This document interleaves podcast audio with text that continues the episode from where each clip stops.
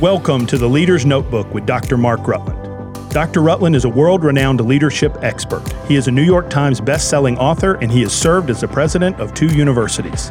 The Leader's Notebook is brought to you by Global Servants. For more information about Global Servants, please visit our website, globalservants.org. Here is your host, Dr. Mark Rutland.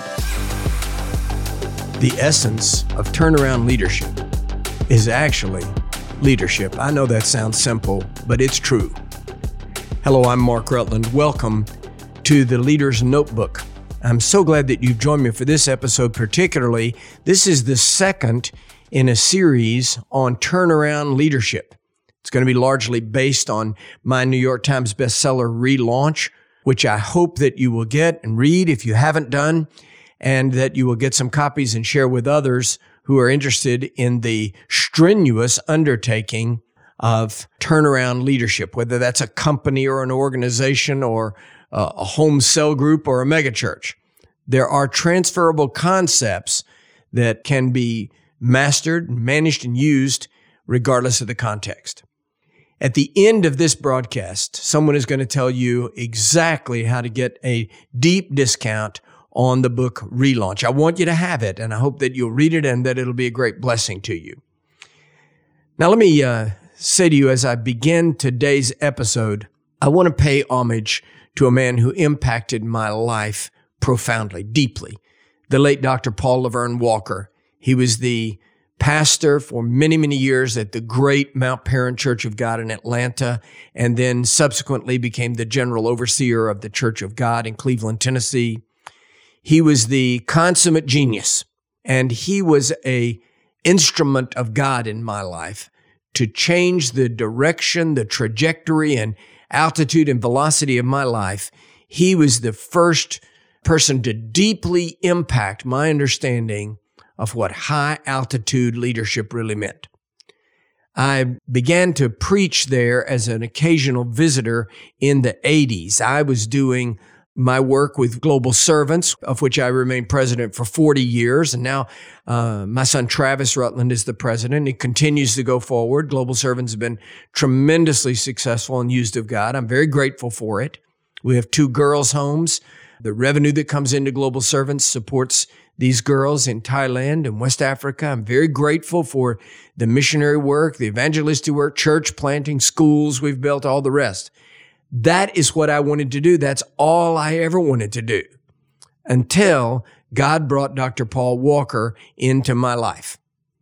I had um, a very disappointing day. I had a complicated time. I had tried to do something and it it didn't work. It wasn't a failure that I attempted. It was some property we wanted to buy. We were talking about planting a church in the United States.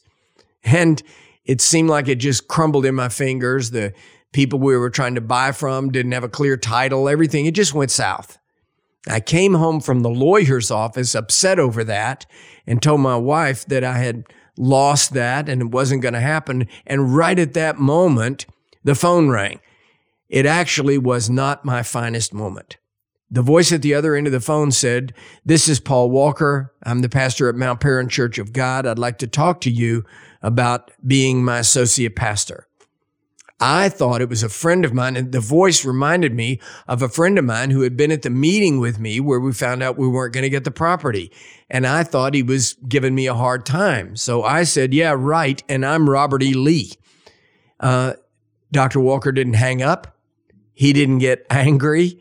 He just started over again. If you knew Dr. Paul Walker, you would know exactly what I'm talking about. He just simply lifted the needle off of the record, put it back on the first groove, and started playing it again. I'm Dr. Paul Walker from Mount Paran Church of God. I'd like to talk to you about being my associate pastor. He was a serious man with a serious purpose. Thankfully, he didn't just hang up, he was calling to make a proposal. Mount Paran had two large locations, 18 miles apart, and membership of more than 9,000 people. Dr. Walker had been shuttling back and forth between these huge facilities on Sunday mornings, and it was literally wearing him out. And he asked if I would be willing to come to Mount Paran for two years and help him get the two congregations settled. Well, on the surface, the idea of my being the preaching associate at a great Pentecostal church, huge, high dollar, uh, highly successful Pentecostal church, just seemed ridiculous. Um, I I was doing work in the third world. I was spending sometimes months at a time living in uh, Indian villages in the Amazon tributaries in Peru uh, that were on the edge of the Stone Age. I was far more comfortable preaching off the hood of a Land Rover in West Africa than I was preaching on the platform of a high dollar megachurch in North Atlanta. So I figured, what business did I have being on the staff of this high profile megachurch in a very affluent part of a prosperous city?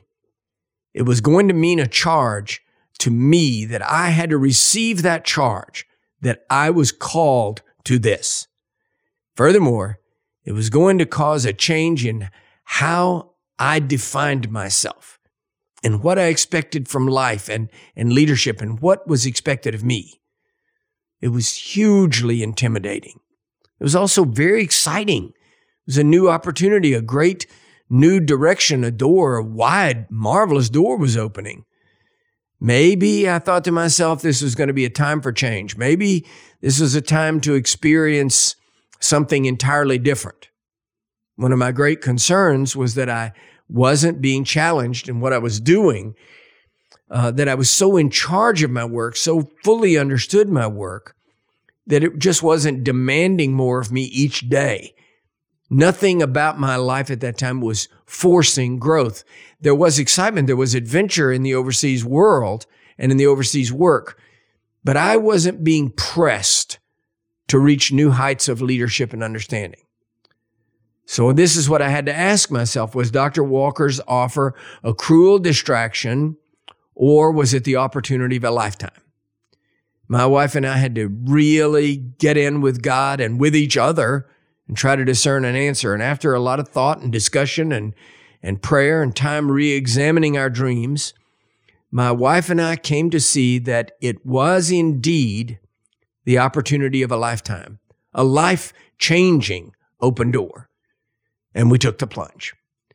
Mount Paran was an, a postgraduate laboratory in serious leadership. It was like a, uh, the sun had come up on a new day. Everything I knew about leadership to that point, I had acquired from pastoring uh, smaller Methodist churches, relief work in Africa and South America. I was the president of my student body in high school. I wasn't sure exactly how that prepared me for leadership in a megachurch. I had quarterbacked a, a high school football team. There's leadership aspect. I had coached, but this was new terrain. This was high altitude, sophisticated brand of multifaceted leadership that I knew was going to challenge me. I thought was going to challenge me every single day. Nothing in my professional or life experience, however, nothing in my wildest imagination prepared me for what it was really going to mean. Before I went to Mount Paran, I had assumed that leading some kind of a big operation was just like leading a small organization, only, well, bigger. I was in for a shock. Staff development, tactical planning, strategic planning, the innovative use of technology, sophisticated financial management, advanced administrative processes, staff management, all of this combined with the inspirational platform leadership of a Pentecostal church all of this was at a level that I had never even known existed, let alone taken part in. What I wish I could tell you is that I was there, that I stepped in beside the esteemed and late great Dr. Paul Walker, and that we just worked together in lockstep leadership from that point on. I would like to be able to tell you that, but it would be a lie. I didn't even know how to operate the phone system. They gave me a full time secretary. I didn't know how to operate the secretary either. She said, What do you want me to do? And I thought to myself, Go out to your desk and wait until something occurs to me. The thought of managing that secretary was more frightening to me than anything I'd experienced in the jungle. There just seemed to be no end to what I didn't know. I came out of a very high blown board meeting. Dr. Walker took me into a board meeting with him. He was, he was wonderful to me. He, he, he let me sit at his right elbow. He was like Potiphar. He withheld nothing from me. But there was terminology in that meeting. I, I didn't even know what it meant. As we came out, one of the businessmen kind of said to me, you know, Dr. Walker is the best cash flow man in Atlanta. I nodded sagely. Mmm, I said. But the problem was, I didn't know what the best cash flow man in Atlanta even meant. I had to go and look up the phrase in a business book. That's how clueless I was. Yet everything I saw made me hungry to learn more.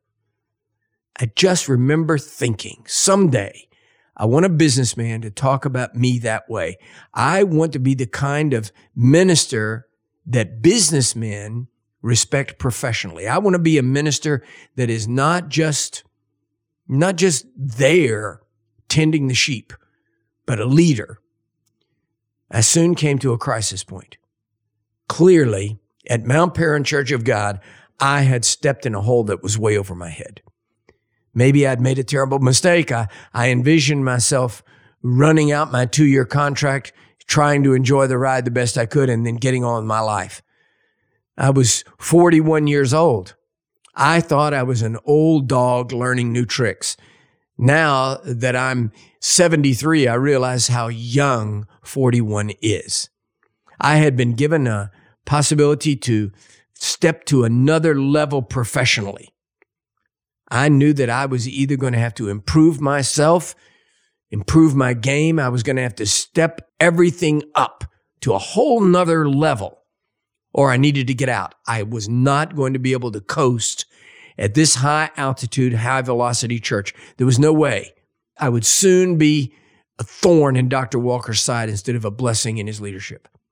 So my hunger to grow outweighed my fear. I hung in there. I stayed. I grew. I made a lot of mistakes as I did. At Mount Paran, I was like a guy who had been running a hardware store who suddenly found himself working alongside business in the in the Trump organization. The first time I gave a speech as a part of my new role, I mentioned to the audience that having just come back from Africa, I had to go to Sears and buy myself a new suit. Some of the businessmen in that audience laughed out loud. The very thought of the associate pastor of Mount Paran buying his, his, his suits from Sears made them laugh right out loud. I, I didn't even know why they were laughing. I didn't know what I had said wrong or what was funny. Later, when I told Allison about it, she gently said, Mark, I don't think any of the men in that room are buying their suits at Sears. It got worse. The very first time I sat on the stage with Dr. Walker in the middle of the worship service, he leaned over and whispered in my ear, Are those your best shoes? Said, Dr. Walker, they're, they're my dress shoes. They're my only dress shoes. He said, if you, if you can't afford them, I'll pay for them. But I don't want to see those shoes on this platform ever again. And he looked me right in the eye and he said, Now listen to this new platform, new shoes. I could have taken some kind of offense at that. I could have uh, put some blame on Dr. Walker that he was an elitist or something. That's not what he was saying. And I realized it that his intention was good, his heart was right, and he was giving me a life lesson. When you step up to a new level, everything has to change. Not the superficiality of new shoes. He was making a point.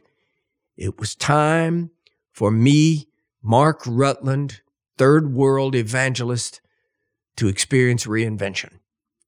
In his generous mentoring of me, Dr. Walker kept driving home this idea that a leader's self presentation has to inspire confidence in those who follow. He insisted on professionalism. I had a doctorate, but no one had ever called me Dr. Rutland. I was just Mark. Finally, he said, Mark, I, I want you to finish your doctorate while you're here.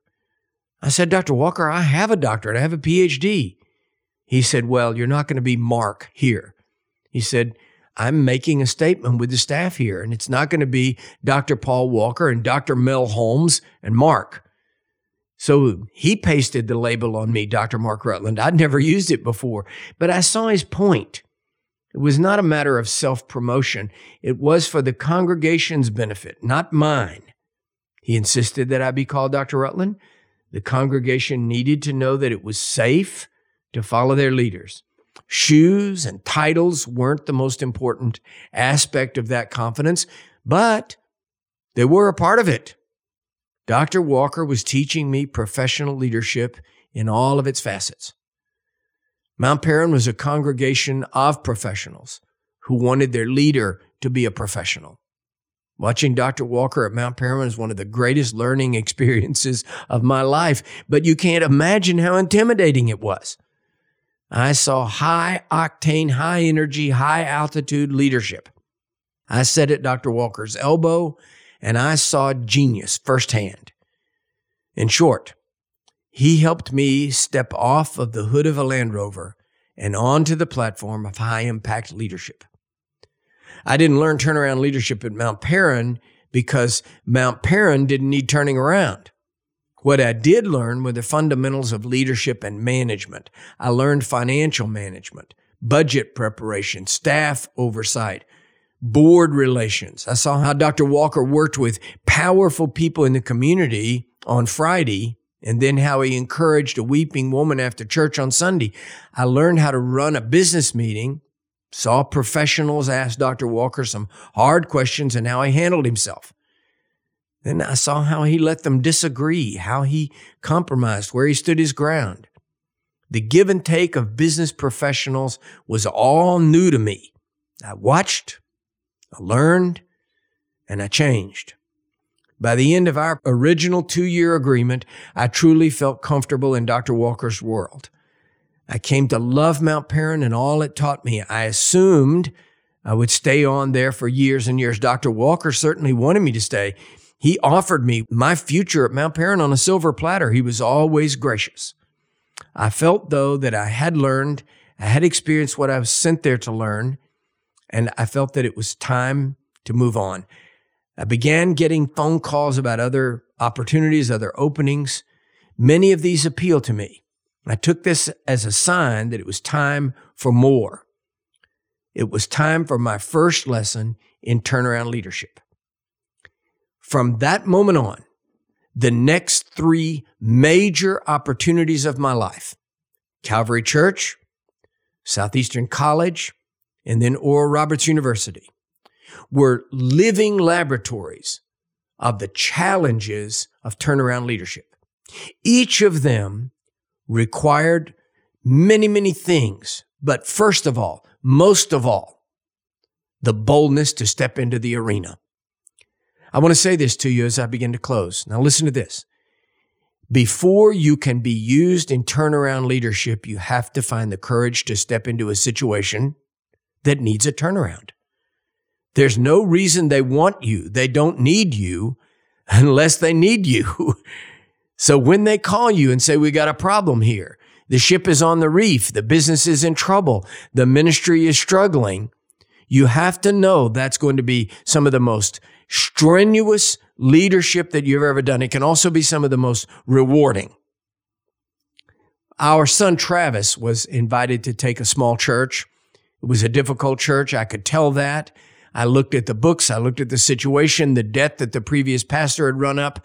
I saw all of that. And I said to him, Travis, this, this doesn't look like a good situation. I urge you not to take it. This church is in a real mess. He smiled at me and he said, Daddy, how was I raised? This is all you've ever done. It's all I've ever seen is turnaround leadership. Now you're going to tell me not to take the risk it's too late. Well, I laughed with him, and he's done a great job there. He has turned it. It's been a, a marvelous thing to watch. But what he said is right. That's high risk. Once you learn that this is going to challenge you, tax you, deplete you like nothing you've ever done, but that it's also going to be the risk of an adventure. Once you undertake that, once you see that that is where God is leading you, Yes, the hard work begins of a turnaround, but also the thrill of an adventure. Next week, we'll be talking as we go forward about turnaround leadership. Now, stay tuned. I want someone to tell you how you can receive my New York Times bestseller relaunch. God bless you. Until we meet again, this is Mark Rutland, and this is the Leader's Notebook. To order a copy of Relaunch, please visit the store at drmarkrutland.com. Enter promo code RELAUNCH to receive $7 off of each book. To order by the case, call us toll free at 888 823 8772. Thank you for listening to The Leader's Notebook.